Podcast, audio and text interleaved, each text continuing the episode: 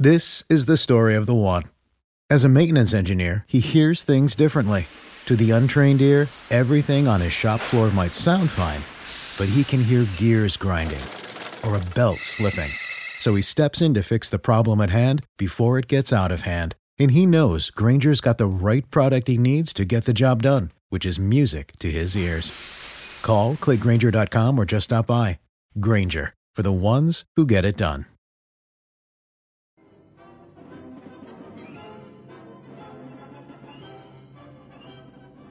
Back in time to nineteen thirty-two as Converse brings you historic footage of the legendary original Celtics, with whom all great professional teams are compared.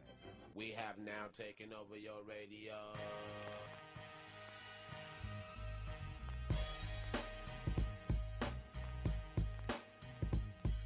Richie Guerin is about to show you the most important step in getting past a man. It's the first one. And Oscar will inbound it. The men in green, the Milwaukee Bucks, that's Alcindor against Bellamy. Jordan, Allen shakes, Gray gets two! Gilmore, oh, stop! Oh, oh, oh leave Toledo Artists, you get twenty-one! four twenty-eight to go in the first quarter for the Cow Palace. Here's Barry. Jordan, open! Chicago with the lead! Hello and welcome back to the Over and Back Classic N B A podcast. I am Jason Mann. With with me always is uh, Rich Kraich, and we are continuing our conversation with on the uh, top fifty greatest players in uh, N B A history. We have back with us uh, Curtis Harris from uh, pro hoops history dot com. And um, before we get into our final players, uh, Curtis, we wanted you to talk a little bit about uh, so, something that you mentioned earlier uh, offline um, that vexed you about the original creation of the uh, top fifty greatest players list. So, um, so, so you have the floor. Please explain. All right. Uh, thank you for the floor. Uh, yeah. All right. So my problem, my major problem with the N B A's fifty greatest player list in ninety-seven was they're trying to whitewash and create some historical amnesia as to how the N B A actually started.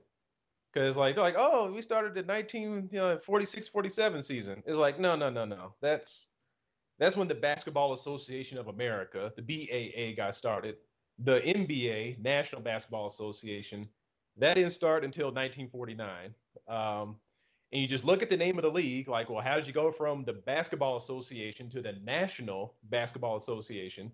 It's because they merged with the National Basketball League, and that had been around since the late thirties. And it's not just like a matter of names. It's also just a matter of like respecting what that other league brought uh, to what became the N B A. So the first, good Lord, like, I think it's like the first five, um, five, six. I think like the first five or six of the first seven N B A champions were all from the N B L. So uh, like the Minneapolis Lakers, the Syracuse Nationals, uh, those teams won. Also uh, the Rochester Royals. Those teams won like the first, I believe, five or six N B A championships. And for the N B A to act like they just magically showed up out of the out of the ether, uh, like they didn't come from anywhere else, uh, I think does a huge disservice to when you talk about what people contributed to what becomes the N B A. And the fact that it is, you know, today the Los Angeles Lakers, the Sacramento Kings, the Atlanta Hawks, Philadelphia seventy-sixers, uh, Detroit Pistons, and I'm forgetting the last team, there's six of them, but uh, like six N B A franchises today started from the N B L. So um, the N B A, if they want to make this list for, for fifty greatest players, they should have waited until two thousand to do it, because that was fifty years after the N B A really got started. Um, so yeah, that's why on my list, we can talk about, I don't know when, later on, whenever, uh, when I made my list, I made sure to include people from the N B L, because I consider that part of the N B A's history, uh, the N B L and the B A A, they're both equal, uh, probably N B L more so, not just equal. The N B L contributed more to what became the N B A. So they should be included when you talk about, uh, the N B A's anniversaries, when those years happen, and the players that get included in these discussions.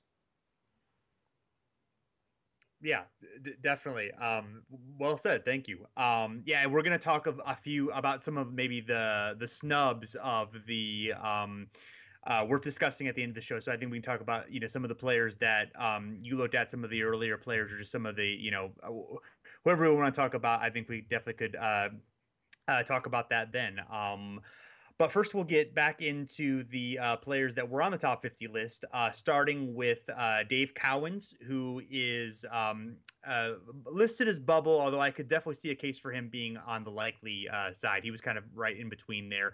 Uh, center from uh, nineteen seventy-one to nineteen eighty-three. Um, actually did retire in eighty and then came back briefly in eighty-three. All right, or uh, more than briefly. Um, he, there was a break there. Um, he uh, did win an M V P in nineteen seventy-three, um, although it is kind of a, a, a sketchy M V P because his production was significantly less than um, than Kareem, um, and it actually was sixth in the N B A in win shares that year. So, although they had a very good team, so it's understandable, but I, I still think that M V P is a little bit uh, of a of a bullshit M V P. Uh, uh, he was a three-time All N B A, um, uh, second team. Uh, One time on the all-defensive first team and one time, or two times on the all-defensive second team, one hundred eighteenth in win shares and one hundred thirty-sixth in win shares per forty-eight. Uh, three times was a top ten in the league in uh, win shares. And um, it's kind of interesting because he is both benefits and hurts from being a Celtic, in the sense that I think he's both, you know, just because he's a Celtic, there's just sort of like an extra aura behind like anybody who played for the great teams in that franchise. But the teams that he played for are more the forgotten teams in the great Celtics history. Yeah, that that's an interesting way to put it. Like I've I've had that in my mind, but I've never expressed it that way. That's a great way to think about it. Um, Yeah, you know, great franchise, but these are the forgotten championships for the great franchise uh, that he contributed to. Uh, and the and the M V P that you brought up, that one's definitely uh, dubious, to say the least. Um, he he didn't even make, I don't think he made the All N B A first team that year. I think Kareem got the All N B A first team, but he still got the M V P uh, that season. So the voting was all kinds of messed up. Um I think at that point, I think players voted on M V P at that point, and writers voted for the All N B A team. So maybe that's where that comes from. But that, that, that's uh, right. Yeah. yeah, he didn't deserve. Yeah, he didn't deserve that M V P, but he got it. So um, good for him. uh, and of course, this all you know. This is like a turning into a pejorative term for white players today. But Dave Cowens did hustle his ass off when he played. Like, truly hustled up and down the court. Like, that was his greatest attribute, was like the guy did not quit and was so fiery and so feisty. And I'm, you, you can probably count, like genuinely count the number of games that this guy won for the Celtics for the fear, sheer fact that he was just out there like just yelling and screaming and diving for balls. Like the teammates were probably like, you know, we can't mess this up because Dave might lose his mind. Like, we got to win this game. Otherwise Dave might not make it out alive. So, um, and quit. quit in the late seventies for a little bit because he felt like, you know, I should be give, I should be out here playing like I am going to die if we lose this game. He's like, oh, I don't feel that way right now. I should retire for a little bit. And then he got it back and came back and felt good for a couple of years. So uh, that was his best quality, that sheer determination and the hustle.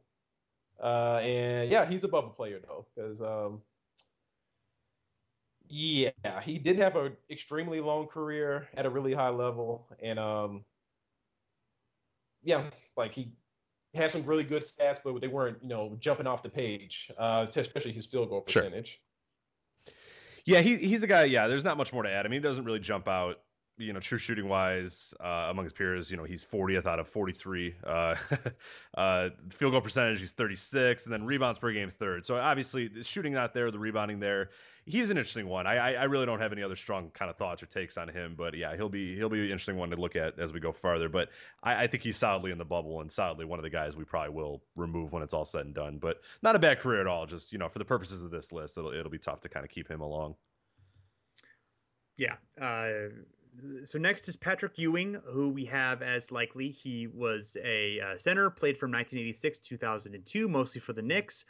Um, he had one All N B A first team, six times on the second team, also three times on the all-defensive second team, uh, thirty-ninth in win shares, ninety-seventh in win shares per forty-eight, had um, five seasons in the top ten in win shares in the league, um, and... Uh, was a, you know, was definitely both an excellent uh, scorer and defender, but, you know, um, didn't necessarily meet the lofty expectations for him. And it's, and one thing that's difficult is that he played in an era with some other incredible centers playing um, right at the same time, and does sort of fall short of the levels of um, of those guys, but still, you know, uh, very good uh, and a, um, um, you know, it shouldn't, and definitely, I, you know, I think is, uh, you know, likely to uh, be on this list, obviously. Curtis, what do you think? Yeah, first off, anybody that, you know, any, any Knicks fans that might be out there, or any people generally who think like Patrick Ewing didn't live up to the potential or were disappointed, uh, that they need to get over themselves, first off, because uh, this guy scored twenty points a game, over twenty points a game, until he was in his mid-thirties. So, uh, like, if you're getting that out of your center, like, you just need to be happy the guy was around that long to score you twenty to twenty-five points a game for, like, fifteen straight years. Like, just – and getting ten rebounds a game at that, and blocking three shots a game at that. So, um, maybe he wasn't good enough to lead the team to a championship all on his own, but, like, the fact they didn't win a championship, that's not his fault. Um, I think this guy did all he could. He left it all on the table. And if you knew me fifteen years ago, this would be an amazing statement on my behalf, because I used to hate Patrick Ewing with all my heart. But after I went back, I had like a soul-searching moment with Patrick Ewing, because like I loved Hakeem Olajuwon when I was younger. I still do. And I was like, well, Hakeem's the greatest, and Patrick Ewing like opposed him in the finals. Ewing sucks. And I've gone back and looked at it, and I've like reassessed Patrick Ewing. I'm like, you know what? This guy was – he was really, really good. Injuries got him at the end of his career, and that's when people started having the stupid Ewing theory stuff. It's like, yeah, if you remove an old center who's banged up, like, yes, your team will get better, but that's not Patrick Ewing being a problem. That's an old center that's banged up. Yes, it would probably be better if you had a young center take his place. But right. for, for, for the previous fifteen years, like, the guy was giving you all he had, and, like, what else could you ask for? So um, I'm thinking this guy's definitely very likely, uh, if not a sure thing. Yeah, I'm with you on that. I, I think I, I'm, I'm totally in on, on, on Ewing, and I think he's he's a very likely guy for sure. And I, I, I don't see a scenario where we take him off. I mean, everything's kind of there. Uh, stats-wise, he grades out pretty well. I mean, uh, amongst peers, he he he can sort of – he's not elite level, but he's sort of right in that next stage, you know, amongst in, in terms of advanced stats and stuff like that. But, yeah, overall, I think what he did for that franchise, and, and, and anybody that discredits, you know, what he did or what he was able to accomplish in his career, as you said, like, I, I again, I'm, I'm with you. I'm a, I grew up a Chicago Bulls fan, and I hated Patrick Ewing as a kid, but now sort of the, the – the objective mind of myself, I can I can sort of look at it and go, okay, no, this guy was really good, a really important player to that team and that franchise or whatever. And yeah, the Ewing theory is just an unbelievably stupid thing that I cannot believe continues to be perpetuated when, I mean, that guy had, uh, yeah, like you said, you're replacing uh, your aging center with no knees with uh, an upstart center who then would stay in the league for what, you know, next fifteen years. Yeah, that that it's unbelievable that you guys would do better in that space, but yeah, so it, very, very weird stuff. Yeah, but I, I think Ewing is, is definitely a guy in the top fifty for sure. All right, and uh, next we have uh, Robert Parrish, who we have um, uh, as as likely um, a center from uh, nineteen seventy-seven to nineteen ninety-seven, the most number of seasons in N B A history. Oh, that's gonna we're gonna get a challenge on that pretty soon. Um, and uh, first. Um, Uh, one-time All-N B A second team, one time on the third team, uh, twenty-fifth in win shares, eightieth in win shares per forty-eight, uh, had three top ten seasons in uh, win shares, and, of course, uh, again, part of the uh, the uh, Celtics eighties teams that won three championships, was a you know very important player in all three, um, and... Um, Yeah, I mean, you know, he's he's the chief. He's um, uh, just a tremendous career, very long career. And um, um, Curtis, what do you have to add? Uh, I think he's. I guess at the very beginning of this one, we talked about our criteria, and I brought him up specifically as like you know. Um, you know, how do you judge the? the peak of someone's career with the longevity of their career. And I think, unfortunately, I'm thinking Parrish is more of a bubble, less of a likely guy, because his peak was pretty good. Like, it was almost twenty and ten, almost. He didn't quite ever get to twenty points. Got to nineteen point nine, almost there. But, oh. never, got, never got there to twenty points. Um, but, like, the, the peak just wasn't, like, superb. Like, it was really good. It was maybe great, if you want to say that, for maybe a year or two. But um, what he's got going for him is that he did play for just a really, really long time at a really good level. Like, you know, the guy's almost forty years old and he's still, you know, starting for the Celtics and still almost putting up a double-double. So uh, there's something to be said for that, but I'm not sure it's enough to get him as a top fifty player. So I'm a little more hesitant on putting Parrish on the list. Um, but, you know, if you make the longevity argument, he's the guy to go to because, like, you know, there is something to be said for a player who can play for twenty years and be, you know, relevant and productive every single one of those seasons. Yeah, he's an interesting case. Uh, the longe- he's he's the guy. Yeah, like you said, if if we're gonna ever talk about a guy with longevity versus peaks and that sort of stuff, he he's the guy, and he's the one you talk about, and he's the one you you sort of focus in on because yeah, he had uh, as you mentioned, it doesn't really jump out in any statistical categories, not, you know, in the all-time leaderboards for, for any sort of rate stuff. Yeah, he gets in there for minutes and some other stuff just because he played as long, but efficiency stuff, he, he's not quite up there. Uh, you know, among his peers, nineteenth in true shooting, uh, tenth in field goal percentage, eighteenth in rebounds per game, twenty-second in blocks per game. So, you know, it's you, you kind of get this just average among his peers, but average for twenty years or, or at least average to good uh, for twenty years. I mean, there, there's... got probably something to be said for that. So yeah, he he's an interesting one. Yeah, Curtis, you said you would put him more on the bubble than the likely. Yeah, like that, that's just me. Like I think mm-hmm. from a popular standpoint, I think he's more likely just from like a general basketball fan's view. Sure. But just my my opinion, I think he's more of a bubble person. Okay, Jason, what what, what do you think? Have you changed your mind at all, or or you think he's one that we'll probably end up talking a little bit about more uh, down the line? Um, I I would still lean more toward likely, but I certainly see the case for bubble, and I, you know, he's definitely a guy who could get pushed down as we bring in more, you know, got more guys as we as we, you know, kind of consider things. Um, I mean, he was really good in his late thirties. I mean, he had some really strong um, seasons. I mean, nineteen ninety-one when he was thirty-seven. I mean, he had, um, you know, he had a, a twenty point six P E R uh, in twenty-four hundred minutes. Um, he had, um, you know, he had ten win shares. I mean, he was really still producing well, and those, you know, those teams were still pretty good uh even at that point. Um so I mean, he was helping carry things along with um you know, along with McHale, along with Bird doing what he could do, you know, along with, you know, Reggie Lewis and, and young guys, you know, at that point kind of emerging. But I he was still a pretty strong force on those teams. I mean, I agree that the, the peaks are not, you know, there with what, like, you know, um with what some of the elite big men, but I think he was very good for long enough where, and was, you know, important. I, I think this is definitely something where being part of winning teams was, you know, benefits him, but I think, like, you know, he deserves that benefit. So, but, you know, there's a lot of really strong big men who might be ahead of him that might knock him down a little bit. It's, you know, it, it, it's a tough call.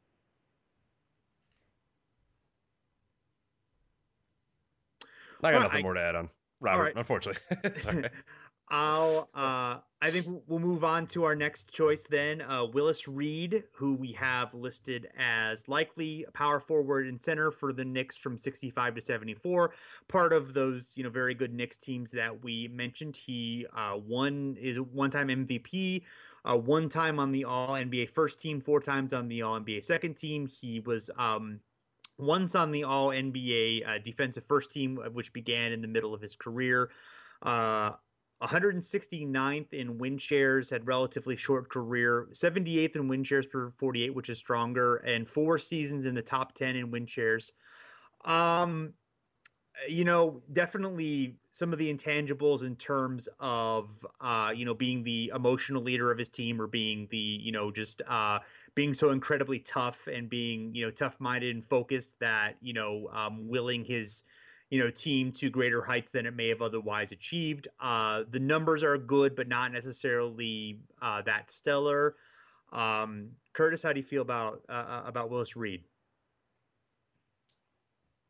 Uh, well, he's, you know, bringing it back to uh, Billy Cunningham from the previous show. Uh, he had a kind of a similar thing going on where he had like this five-year nugget where he was just like, you know, one of the five to ten best players, without a doubt. And one year they thought he was the best player in the N B A when he won the M V P award. Uh, but that's only five years. Um, so that's it's a great peak, but it is a fairly short peak because uh, the first couple of years in the N B A, uh, he did get Rookie of the Year. But um, this is not his fault, but he had to share time with Walt Bellamy. So uh, he kind of like slid over to power forward, and that was not his spot. So, uh, but that's how his career unveiled, uh, un, you know, developed. You know, he kind of had to share time with that, and that kind of put a dent, dent in his stats. But then those next five years, he was able to start at center, uh, you know, be the man on the Knicks, and got them really well. Uh, got them to a really good spot, excuse me. Uh, but then the last three years of his career were just injury riddled, um, and he just didn't produce a lot the last three years of his career. So. Uh, Like, I'm not trying to dock him points. So, like, the guy can't help if he gets hurt. He can't help if he has to, you know, share time with Walt Bellamy. But uh, it is what it is. He had five, yeah. you know, truly, seriously productive years in the N B A. Uh, but he got two championships out of it. Stole a finals M V P, as we talked about. um, so, I hate to do it to him because I understand the power and the value that he had on those Knicks teams. Sure. I, like, truly do. But I think he's more of a bubble person as well when you look at just the uh, the totality of what he brought uh, to the Knicks for the amount of time he did it. Yeah, I, I'd probably bump him down to uh, bubble as well. I mean, looking at, uh, you know, advanced stats and stuff like that, he, he does not grade out very well among, you know, eighteen of, of his peers, uh, you know, forwards of his era. You know, he's ninth in true shooting, tenth in field goal percentage, seventh in rebounds per game, seventh in win shares per forty. I mean, he just doesn't stand out as much again, you know, against forwards of his era. And a lot of that is, you know, like the longevity and the injuries and, and, and things like that. But yeah, it, it's, it, it, and Curtis, like you said, I mean, I think that's one of the things that we, you know, we're going to have to tackle through this whole project as well, is that, yeah, you can bring up like it, legit excuses. You know, the guy got hurt, this guy did this, he played behind that, but it's all a part of the resume. Like, there's only so much, you know, those things count. You, you know, the fact that Penny Hardaway's knees, you know, were went to hell, that that counts. Like, we have to count that. So yeah. there's there's there's stuff like that. So I mean, he's a guy who, yeah, you, you hate to kind of dock him for stuff like that, playing behind a guy, getting hurt, you know, doing that sort of stuff, but it's part of the thing. So yeah, I, he he's kind of a guy that strikes me as, you know, we have him as likely now. I could see him sort of being one of the one of the likely guys that that, that when push comes to shove, we could, might be, you know, talking about removing him or, or moving him off this list, because I think he's a fairly easy one to sort of bump off if, if you really really wanted to. But you know, against this the initial top fifty list, I don't know if he's so out of place, but on today's list, he, he might be. Yeah. Yeah. I, yeah. Good point. Thinking, like, yeah, fifty list. Yeah. Thinking more about it, I, I, I can, I am sympathetic. I think maybe more moving him more to the high bubble would be would make more sense. And I think the comparison to Cunningham is good. And I didn't really think about that. Yeah, time, that's but, a great one. But I do agree that, like, yeah, the the lack of longevity is definitely kind of more of an issue than I initially thought. So I think that's uh, so good discussion, guys. All right, that's it, right? We're done. uh, Our podcast next... on Willis Reed is over. So, yeah. Okay. Uh, uh, so next is. Oh, yeah, yeah, the, the Knicks fans are going, well, we we said nice things about Patrick Ewing. I don't know if that balances out or not, or if that, you know. I don't think so. No, no, yeah. no. As we, we, we remember that. I mean, people hate when we ever say anything bad about those Knicks, those seventies Knicks teams. They get very, very upset. We get, like, from the bowels of the internet, we get, like, people getting mad at it. Like, I, I don't know who these people are. And they're like, no, you, like, it's, yeah, no, the, the Patrick Ewing will not make up for that. No, we will definitely hear about this one. So it's all right. Rich, what Knicks fan hurt you? You know, you you you have definitely like have a lot of damage when it comes to. I, uh, well, I grew up. I mean, I, as I said, I grew up a Bulls fan, and they just, you know, I, I had to watch that stupid team all the time. You know, as as a fan in the their late you know nineties, early two thousands, they you know they weren't the most particularly fun team or engaging team again. And then yeah, I, I don't know. They're they're yeah. Curtis is with me. They overrate. They love their they love their history, well, just, and there's not much there. I didn't say overrated. I said I didn't hated them. I didn't say they're overrated. Um, it's, it's uh, like, well, that's another discussion get, for another we don't day. Want to get, we don't want to get Curtis in trouble. We're, we'll want to take the heat for this one. But all right, fine. Yeah, I'll take it then. That's fine. All right. But, um. So next we have David Robinson, who is uh, very likely, probably my first very likely uh, to be to be in, uh, at least in that that that tier for sure. Um. Center from nineteen ninety to two thousand three, won an M V P, was once Defensive Player of the Year. Um, also has four All N B A first teams, two times in the second team, four times in the third team. Also four times All N B A, uh, de- all defensive first team, and four times all defensive second team. So lots of honors there. fourteenth all time in, in win shares, and second all time in win shares per forty-eight. Uh, really impressive advanced stats. Um, I think he's pretty much a uh, slam dunk. Even stands up well against uh, you know the great centers that he played against, Olajuwon and um, Ewing. Um, uh, Curtis, what do you think? Yeah, I remember when I, God, this was such a long time ago, but I remember when I first found Basketball Reference, and I started like getting all these advanced stats and trying to figure out what they were, and I was just stunned at how high David Robinson ranked on all the advanced stats. I was like, was this guy like tailor-made for like the advanced stats they were creating, like P E R and win shares and all this stuff? Like, because he just maxes out on every single one of them. Um, but yeah, he's very likely to be on here. Uh, this guy was just incredible to watch. Um, you, you know, God, what was that nonsense? Like the twenty twelve Olympics, they're like, oh, could the twenty twelve Olympic team beat the nineteen ninety-two Dream Team? And some idiot, I don't know who remember who it was, but it's probably just some jackass on the internet. Who knows? Um, but it was like, fan. oh, those, he's probably those, a Knicks fan. I guarantee some, it. Yeah, probably was a Knicks fan. Yeah. Yeah, it just feels like, oh, those centers from the ninety-two team couldn't hang with the guys from twenty twelve. I was like, have you seen David Robinson play? Like, he was a center, but this guy ran the floor. Um, oh, yeah. Another great thing I read from Bill Simmons' book, like the way he described David Robinson, like he just like just was like a battleship, just like, you know, just going down the court. And like, that's the perfect way to describe him. Like, he's from the Navy, so it fits all well. He's the admiral. And this guy just had like a purpose when he was going down the court. And like, you just toss him the ball, he'd catch it, take two steps, and that ball's being dunked over people's heads. Like, um, people today uh, who watch basketball probably remember, like younger people, if they ever saw David Robinson, they remember him after the back injury. So he was a lot more stiff, was like the second fiddle to Tim Duncan. So it was like, oh, he's the role player. He wouldn't have won anything without Tim Duncan, which is true by that point. But the first half of his career, he was just such an athletic marvel. Like, I mean, I wish everyone would just go back and watch like a good five-minute highlight reel of David Robinson. They would just see just unbelievable dunks, blocks, just movement, um, just absolutely one of the best centers uh, ever played. So this guy is absolutely very likely.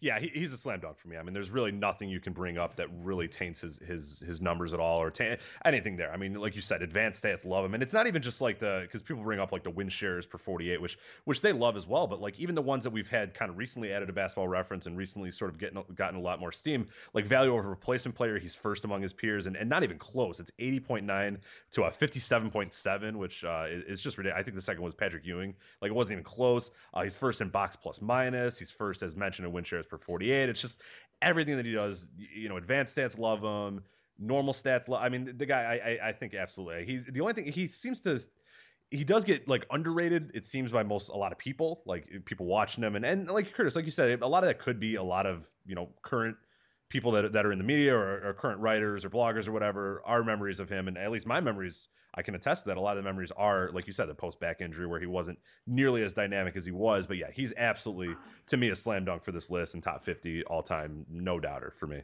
Yeah, and I think the oh. other thing oh. is that the – go ahead. Oh, sorry. I was saying, like, I'll be remiss if I didn't mention that Akeem Olajuwon just totally kicked his ass in the ninety-five playoffs. So. Yes, yeah, we did. We did make a little note of that as well. That, yeah, that's that didn't help either. That, uh, yeah, that, that, yeah. That I think that's that's honestly, that I think that, that that's a really major like contributor to the idea that he's not as good. His sure. reputation isn't quite as good as it should be because of that. And yeah, I mean, he did. Although he, I mean, he played pretty. He he produced okay in those playoffs too. But yeah, obviously Akeem just smashed him uh, for sure. So.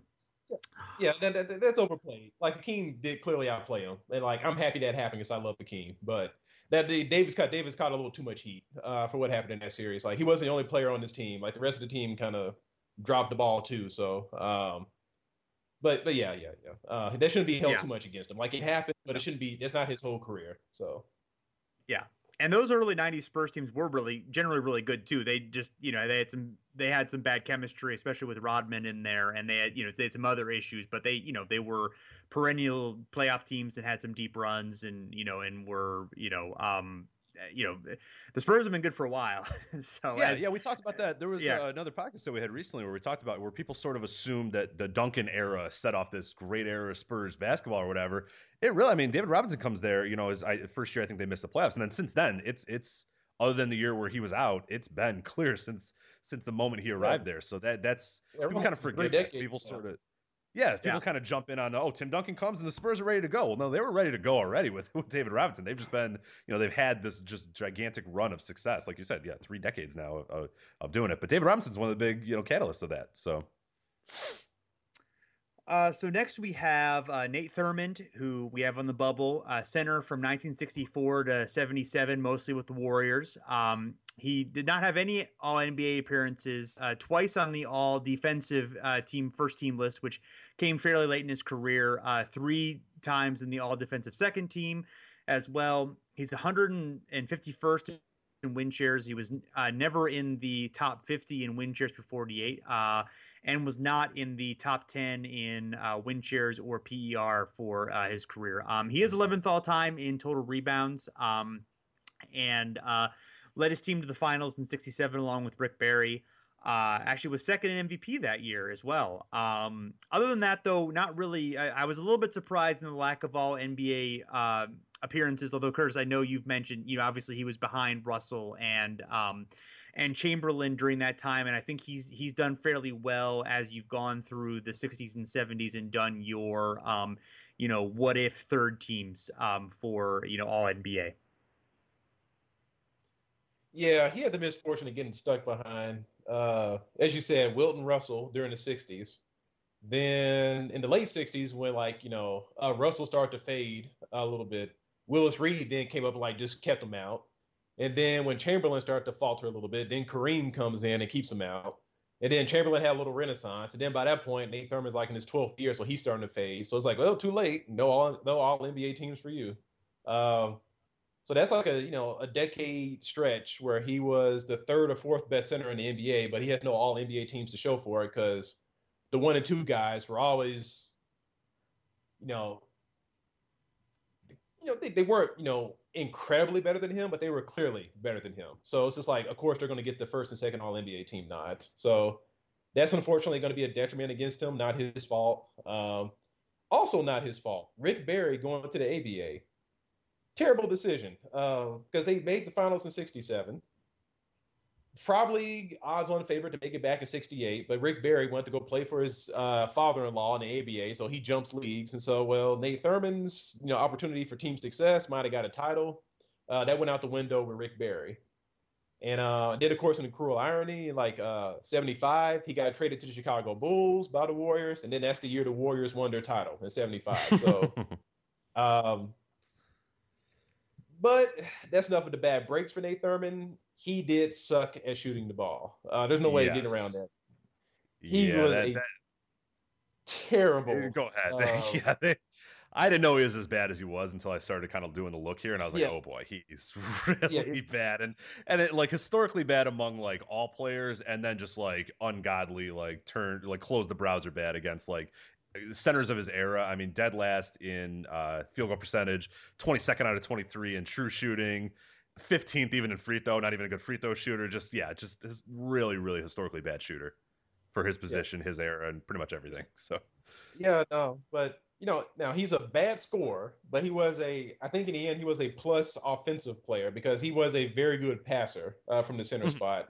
Um, and, like, let's not forget, like, uh, he had the first recorded, emphasis on that, the first recorded quadruple-double in N B A history. So that shows his versatility. Like, wasn't a great scorer, but he could pass it really well, rebounded incredibly good, and was a fantastic shot blocker, uh, fantastic defender. So, um, and world-class hair. Okay. World-class hair and yeah. beard combo. That, like, oh, yeah, follows yeah. the same line. Like, bald in the middle, but full head like, of hair in the back. That. I love it. Like, did he put like a bowl over the front of his face and then just like trim the hairline? I, I don't know how he did it. Like it's it's, and like the combination of the beard too. When he had the beard, like you know, his later years he, he got rid of the beard, but uh, it's just so perfect. Like it's it's like I, I don't know how he did it. Like I don't know who told him to do it or how he did it because like nobody else really had that style. But it's uh, uh it's a unique one. I love it. That, that's why they still let him wear gold chains on the court too. So he also has gold right, chains just playing the game. That's so awesome. This, you just look like the coolest on court. Yeah, that's my favorite. I remember they have um the the video they play before Bulls games. They show Nate Thurmond on there, which is, is unique because I, I remember looking it up and going like, really, that's like a, a historically unique guy that we had to put on there. But I guess those were uh, not the best of times. But yeah, he's where he's wearing his gold chain, and like you said, the best part is he's he's there's a double team and he passes out of the double team. That's his highlight. Is like somebody is double teaming Nate and he makes a great pass and his gold chain's flopping in the air. It's it's great with this little like pseudo horseshoe like. Way too above the head horseshoe uh, hairstyle and beard, so I love it. So it gets on there for the double gold chain as well. Yes, so. he moves. He moves from bubble to very likely, thanks to the beard and. Uh, yeah, I'm, I'm putting him as very. Yeah, I'm. I'm. I'm. He's a shoe-in, so we'll add him to the. I'll edit this part out and put it at the. Uh, uh, Jason and I, we talked about shoe-ins. We'll put him on that that one. So. Uh, anything else we have to? Uh, do we all kind of agree on the bubble or? Um... I, yeah, yeah, unfortunately. As much as I love the gold chains, yeah, I, I, I think he's probably going to have to be bubble, but... Yeah. All bubble. Right. Bubble, okay. Um, so, um, we next we have Wes Unseld, uh, who I have as, we have as likely, um, played center uh, from nineteen sixty-nine to nineteen eighty-one, uh, was actually M V P in his rookie year, um, and made only one uh, all N B A first team, um, no second teams, uh, fifty-eighth all-time in win shares, one hundred seventh um, uh, in win shares per forty-eight. Uh, five times was uh, top ten in uh, win shares, and um, uh, was, again, he he had... Um, he had four finals appearances in his career, including three and five years with one title. Um... and um, was known for his incredible outlet passing and for his uh, rebounding in defense, despite you know, sort of being um, undersized and, as Curtis said earlier, square-shaped. Um, so, uh, so Curtis, what do you think of uh, Wes Unseld? Uh, he's, he reminds me a lot of Willis Reed. Um, except he had some longevity to his career. Uh, not as good a scorer as Willis Reed. Willis Reed did have some offensive punch, but um, he reminds me of Willis Reed in the fact in the way he led his team. Because Reed, we forgot to mention, it's like he was, you know, g- quick to throw the fists at people if uh, they start messing with the with his team. Uh, Wes Unseld wouldn't quite, you know, start throwing up punches, but like, you know, just his presence, like he would just walk over and shove somebody or just stand in between people, and that would just shut down any confrontation. Um, So that counts, I think, a tremendous amount when you do also remember that he, he went to four N B A finals during his career. Uh, so he didn't score a lot, but he was a great passer, uh, fantastic rebounder, great defender, even though he couldn't block shots as a center, still a really great defender. He just like just occupied space, and like you just could not score around him. Like he would just take up that space. You had to find another way to, to get a bucket. You weren't going through him. So uh, I think that should count for a lot. Whether it completely over overtakes his lack of offensive scoring, I'm not sure. But um, I don't know. Just thinking about it at the moment, I'm thinking those four N B A Finals appearances, the fact that the Bullets franchise has been crap before him and after him, I think says a lot about his leadership qualities and how he kept that team together. Um, like he had a lot of good compliments, like Earl Monroe, Elvin Hayes, Bob Dandridge, Phil Chenier, but he was the guy that was always there keeping that team together. And as soon as he sure. showed up, they got really good. As soon as he left, they got really bad. So um, I don't know. I, I'm, thinking, I'm leaning toward a likely vote for my, myself uh, with Wes Unseld. Yeah, I, I'm going to go likely as well. You know, looking at a lot of the stats he did, you know, led the league once in field goal percentage. He's seventh all-time in, in, in rebounds per game, thirteenth all-time in rebounds, you know, second in win shares among his peers, slightly behind Kareem. Uh, Kareem had uh, two oh five point one and uh, Wes Unseld had one ten. So, you know, uh, they, you know, right right in the ballpark there. Uh, third in value over replacement players, sixth in uh, box plus minus. You know, th- a lot of stuff there. I mean, I, I think his resume definitely... It, it, scoring, you know, there's a lot there that, that could be desired, or, or at least, you know, efficient scoring wise. I, I would lean toward likely and, and and feel like he's pretty much a guy that I don't think I would feel comfortable knocking him out of the top fifty. Uh, I think, and, and the success too, like Curtis mentioned and, and Jason, you mentioned as well, the, the team success with one, Wes Unseld is, is, is remarkable. And the fact that he's still in a lot of ways synonymous with Washington basketball, like, like, you know, that's, I think there's something to be said for that, for sure. I mean, that, that guy has had a historic run on that team, with that city, with the basketball culture of that city. So, yeah, for me, I, I would be hard-pressed to have a top fifty list without him on there. But I, I, I could see an argument, but I, I would probably leave him on there for sure. And our uh, last top fifty player is uh, Bill Walton, who we have listed on the bubble.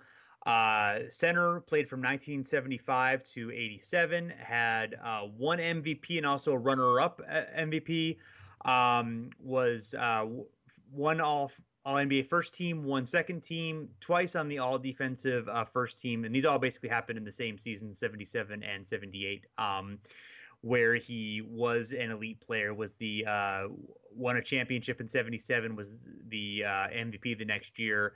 Uh, then... Um, Uh, injuries robbed him of um, most of the next uh, five or six seasons, but he was able to uh, come back and be a key role player on the eighty-six uh, Celtics.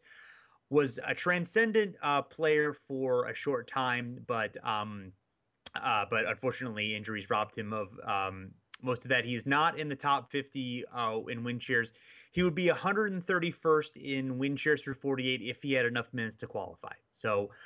Um, and, um, so Curtis, uh, how do you feel about, uh, uh, Bill Walton? Is, is his peak or uniqueness enough to overcome his lack of longevity? I don't think so. Um, if this was like the fifty most talent, talented players in N B A history, I think he's in there without a doubt, but oh, sure. Uh, yeah, we're talking about fifty greatest. We talked about all of our criteria, how you like got to mix it in and come out with this magical formula. Um, Like, he had two great seasons, and even those seasons, he still missed a, a lot of games. And he had, you know, yeah. two great seasons with the Blazers. Uh, then that one comeback year at the Celtics. Uh, but that's like, you know, that's three seasons of importance in the N B A. And I can't say, no matter how good they were, I can't say a guy that had three. And one of them was as a six-man. So really two seasons as, you know, a top-flight N B A player, that can't get you on the, the fifty greatest list of all time. Um, but, I mean, God, this is just something where you, like, you wish the guy did not break his foot because he was so, so good on defense, on offense, yeah. passing the ball, everything. Um, uh, yeah, this is the, the player that you wish, out of all the players, at least for me, out of all the players in N B A history, this is the guy I wish had not gotten hurt because I think he had the most to offer of those people that did uh, suffer major injuries. Yeah, yeah, I'm right there with you guys. I mean, I, I – oh, sorry. You go ahead, Jason, if you want. No, no, no. You, you go, Rich. Well, yeah, it, it's a guy – I mean, I – for me, he's one of the first guys that I would probably take off. And not because, like you said, it's not because of skill. It's not because of, of, of what he could bring to the table. It's just what he did bring to the table. And that it wasn't his fault. I mean, it, the, it, it's a guy, yeah, it's a guy that you always think of as a what could have been. And, and and I'm right with you. He's a guy that that's still to this day, I'm like upset that we never got the full Bill Walton. We never got the peak Bill Walton in the N B A. And it it it, it just sucks so much that it never happened. But uh, yeah, he's hard to leave it or, or to put in because it's just, there's not much there. There's not much to really go on. There's not, there's the longevity's not there. The peak's good, but like, yeah, like, like Curtis, I think you brought it up too, is it, the peak's there, but it's, it's, I mean, it really wasn't a full, full, full peak because we never really got to see that quite yet. So uh, yeah, for me, he's one of my first that I'd probably knock off and, and, and by no fault of his own, it's just circumstance that got in the way, but yeah, there's nothing to really tout or argue or, or do anything with that. Cause it, we just didn't see anything. He just didn't play enough to, to really have a, an argument one way or another, but yeah, it's, it sucks. Yeah, for sure. Um, so I think we're going to close by talking about maybe uh, some of the players um, who are who didn't make the list, who might be, you know, worth uh, talking about and um, and discussing. Uh, Curtis, you know, you you um, you know created your own uh, top fifty greatest players list, and so, so why don't you kind of go first about maybe some of the players who you feel like, you know, deserve consideration and, and didn't get so for for whatever yeah. reason. Yeah, absolutely. Uh, yes, yeah, so I'll preface uh, everything I'm going to say, like, you know, given my rant earlier, like I consider players who uh, played in obviously the N B A, but also uh, the predecessor leagues. So that would be the N B L and the B A A, and also people who played in the A B A. So I considered all those stats, all those pro teams, all the championships from all four of those leagues, considering this. As I consider all those four leagues to be like, you know, the N B A history. All four of those, I think, should be considered with that. So, um, so with that said, let's see. I was, guess I'll just highlight the people that didn't make the original uh, All fifty team. Uh, I put Artis Gilmore on my list. Um, this is a guy who had uh, A B A M V P, A B A Rookie of the Year, A B A title, um, and has some ridiculous like win shares per forty-eight stats. I think he's ninth all time.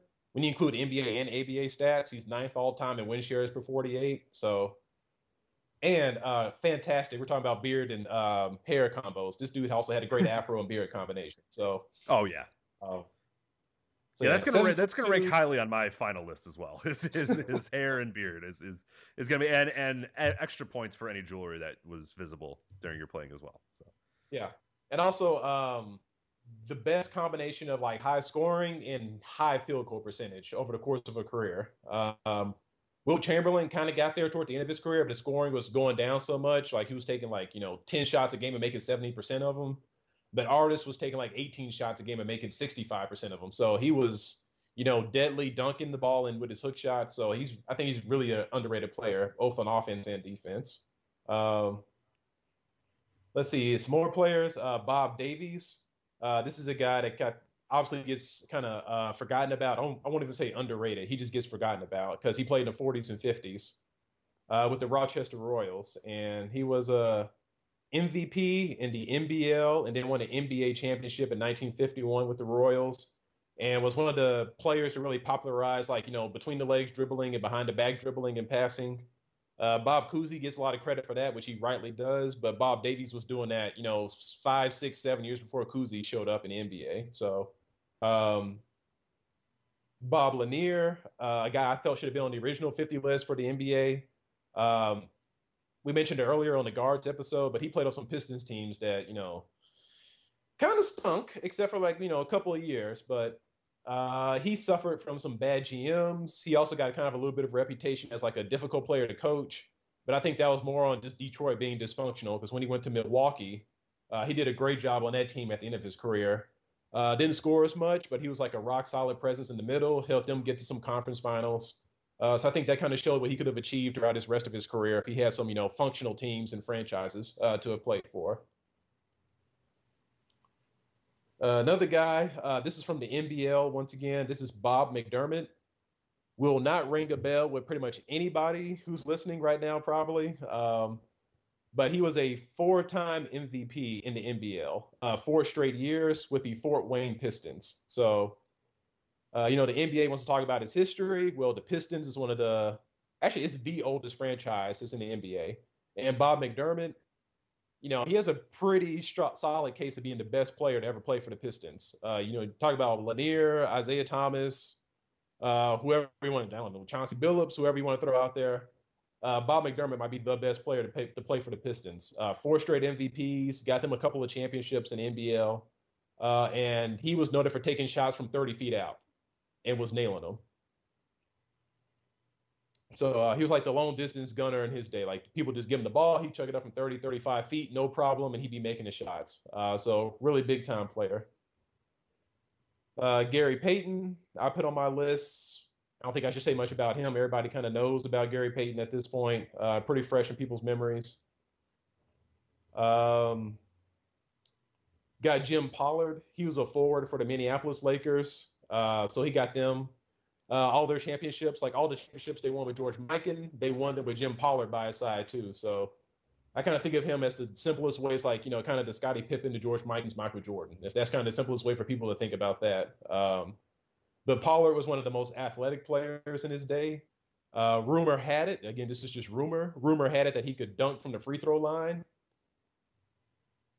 but didn't do it during games. Only would do it during, only did it during warm-ups. Of course. Because... Again, like, he'd even dunk at all during games. Like, he could dunk. His nickname was the Kangaroo Kid as well. But um, he wouldn't dunk during games because back in the forties and early fifties, if you dunk during a game, you're just showing people up. And if you showed people up, they would beat you up during the game. So he kept it for the warm-ups. When the game started, there was no dunking. Uh, but I've seen some film of him, and uh, this guy was athletic. Like, he was jumping around the court. Like, he was sliding between defenders, make some acrobatic layups. Um, he was incredibly fast. So I think he's one of those players that if we had more footage of, we could show it to people, uh, he'd get he'd be, get a lot more uh, resonance and a lot more uh, credit for what he did for the N B A. Uh, then we got John Havlicek. Wait, no, he's on the list. Um, sorry. Uh, Leroy Edwards, another guy from the N B L. Um, he was a three-time M V P from the N B L. Um, played for the Oshkosh All-Stars, and we all know them, right? Oh, of course. Yeah, we just did a podcast weeks ago about the uh, breaking down all our, our, our favorite Oshkosh All-Stars memories. So. But yeah, no, this guy, um, he was left-handed center, stood about six five, six six, and uh, he was putting up occasionally like thirty-point games. I know that doesn't sound like a lot today, but he played in the thirties and forties. And if he put up thirty points in a game back then, the average score of both teams was like, you know, a fifty to forty-five score. And if he's scoring thirty points, like he is completely controlling the game, um, dominating the game, uh, got a championship with the All-Stars, uh, took them to, I think, four uh, N B L finals during his career, and uh, made like six or seven all N B L first teams. So um, he's like the, the first great player from in what is now the N B A. Uh, similar story with Mel Daniels, except he was in the A B A with the uh, Indiana Pacers. Uh, got a couple of M V Ps with them and three championships with the Pacers. So um, I'm comparing a lot of people to Willis Reed in this episode for some reason, but he played at the exact same time as Willis Reed, played a similar style as Willis Reed, kind of the intimidator center, uh, a little bit short for playing center, but um, really would go to bat for his teammates, held the team together. And uh, he got them three championships. And um, I think those early seventies Pacers were probably the best team in the N B A and the A B A when you look at their rosters. So uh, I think he gets a lot of discredit because he did play in the A B A. And the last two players are Steve Nash and Vern Mikkelsen. So Steve Nash, again, everybody knows about him, pretty recent, uh, just retired. And uh, Vern Mikkelsen played with the Lakers back in the fifties.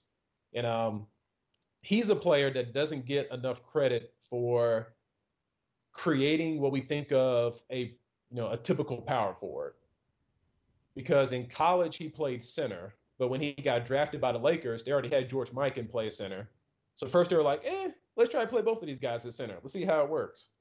And it didn't work at all. Like, it was just a complete disaster. Um, so the coach of the Lakers was like, uh, John Cundla. He told Vern Mikkelsen, like, all right, Vern, I know you played center.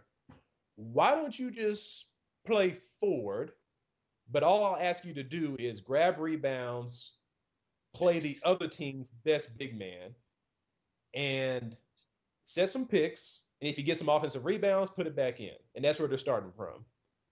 And eventually he learned to, like, to make jump shots to spread the offense, uh, spread the floor away from George Mikan, and uh, was kind of like the intimidator for the Lakers, uh, got into a lot of fights. Uh, so... People got into fights before that, but there wasn't this idea of like, oh, we have a power forward who's going to go out there and guard the team's best big man. He's going to grab all these rebounds. He'll stretch the floor. We need him to, to open up space for our center. Uh, and he was the first guy to really do that. So um, got four championships with the Lakers, made, I think, six or seven all-star teams, and basically created what we think of as the power forward position. So I think that gets him on the top fifty list in my mind. And so...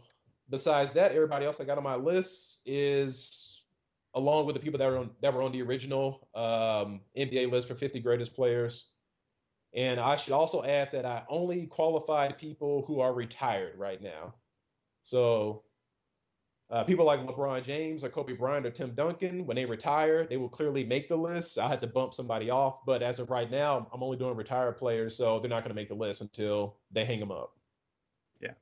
Do you think Payton would have been somebody who should have been considered on the uh, on the list in ninety-six, or do you think it, he was probably a little bit too early in his career? No, that was he was just hitting his stride uh, in ninety-six, ninety-seven. Uh, he's unique in that fact. Uh, he was a point guard that really didn't bloom until he got to like twenty-eight years old, like twenty-seven, twenty-eight, and then he just kept going to like thirty-four, thirty-five before he really started to like really hit the skids. Um, So I know we think of him as playing like, and he did. He played on those great Sonics teams from like the mid nineties, but he as a player, like personally, he didn't get to his best until the late nineties, early two thousands, which was after the Sonics had peaked as a team. Yeah.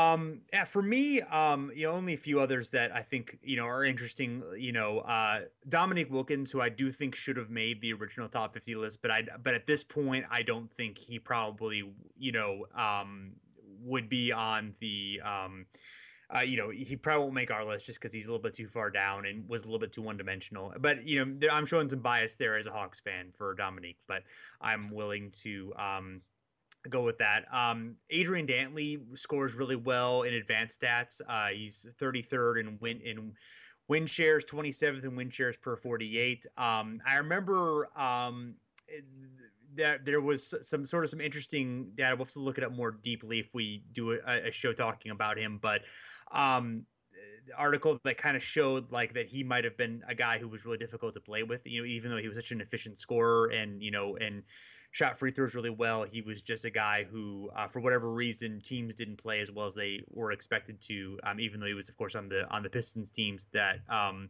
uh, were successful, even though he was traded before they won the championship. Um, and um, And, and and Dan Issel, um, who, um, if you look at just his N B A-only stats, they're still pretty good. He's forty-second in win shares per forty-eight, but if you include his A B A numbers, he's twenty-second all-time in win shares, thirty-fourth in win shares per forty-eight. I think he's a guy who, uh, you know, has never, as far as I know, has never really been part of that conversation, but at least I think he's worthy of someone who should be kind of thought about, like, in uh, those terms as a, a possible top five fifty candidate.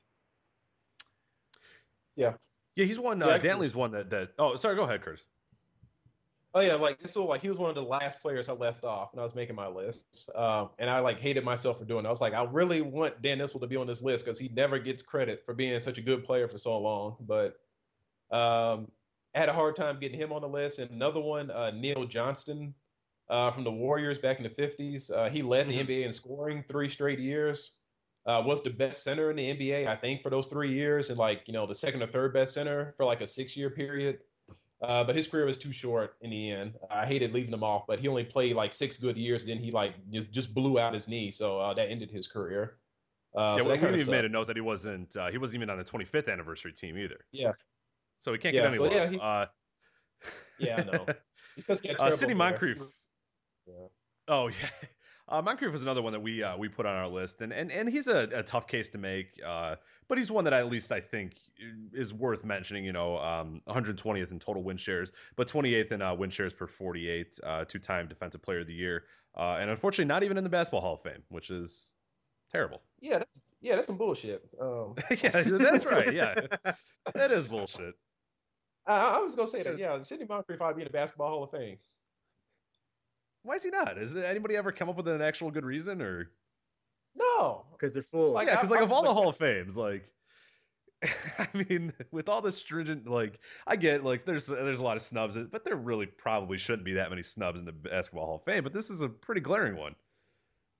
Like, it, like it is the Basketball Hall of Fame too, and he like he was really good at the University of Arkansas. Like he got right, exactly, yeah. Like, so like, what is this point?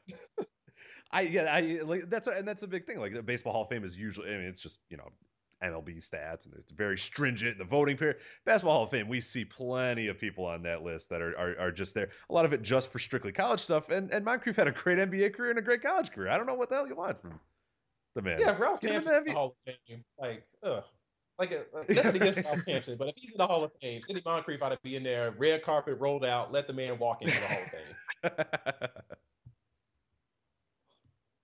We'll have to do a podcast about that soon. Get you on. It's, it's clearly a, a, a tough topic. Well, we need, we need to get the man in there. I mean, come on. What the hell? Yeah. Yeah. That's our next goal. First, we we won the uh, Warriors a championship by doing our first show on Rick Barry. We'll do a show on Sidney Moncrief, get him in the Hall of Fame, and then the Bucks will win the championship the next season. Um. Sure. yeah, that's, that's how that's going to work. All right. Well, um, uh, So uh, anything anything more uh, you guys want to talk about? I think we've we've uh, hit this pretty thoroughly. Yes, we have. Yeah, I I, I have nothing else on my uh, my docket. Uh, let me look. Let me make sure I didn't leave anybody out who needs mentioning. Um, nah, we're good. I think we got everybody mentioned. Of course, we probably left somebody out, but yeah, someone's gonna tell us. And that's yeah, well, Uh, Curtis, uh, you know, thanks so much for um, talking with us uh, about, you know, all the uh, the the great uh, players on this list. And as you know, we keep uh, doing this project and, and talking about uh, uh, newer players. Hopefully, we can get you on again and uh, chat about uh, them some more. And you know, and we'll obviously be bouncing uh, stuff off of you as we uh, as, as we debate this and you know try to figure out our own uh, top fifty list. Um, So uh, thanks so much for, for this and for all the great work that you do. We really appreciate it. Oh, no, thank y'all. Y'all do some great work, too, man. Need some people talking about this stuff. So much appreciated. Y'all do the podcast. All right. Well, uh, thanks, everyone, for uh, listening and checking us out. And we'll be back again soon with uh, more on the top fifty greatest players of all time.